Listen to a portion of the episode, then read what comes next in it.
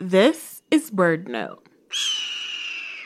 When Maya Higa started interning at a zoo, she wasn't especially into birds until she began rehabilitating a red tailed hawk named Bean.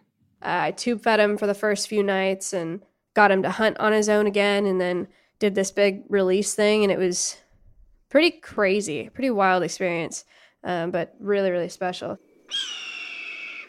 Meanwhile, Maya was doing live streams of herself singing and playing guitar on the website Twitch, just for fun and to a pretty small audience. I told people that I had a bird, and they're like, You don't have a hawk in your backyard. And I was like, I do. So I brought him out. The video went viral, and Maya's audience grew from there. Thousands of viewers watched Bean's rehabilitation on her streams, forming a bond with the bird. And this reminded Maya of her education work at the zoo.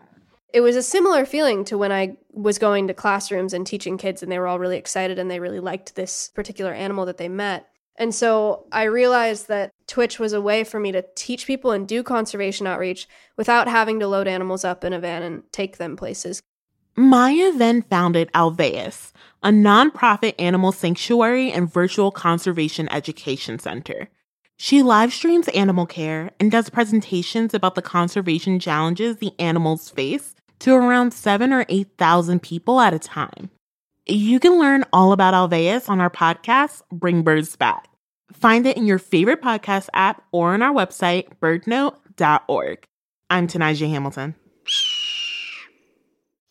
You finally see it, the bird you were looking for. And it's awesome. You turn to share your excitement, but there's nobody there. Enter Birda. Birda is the new free app that connects you to birdwatching enthusiasts all over the world. You share your sightings, join fun birding challenges, win cool badges, all while supporting conservation efforts. You can find Birda, that's B I R D A, on all app stores for free. Download Birda today.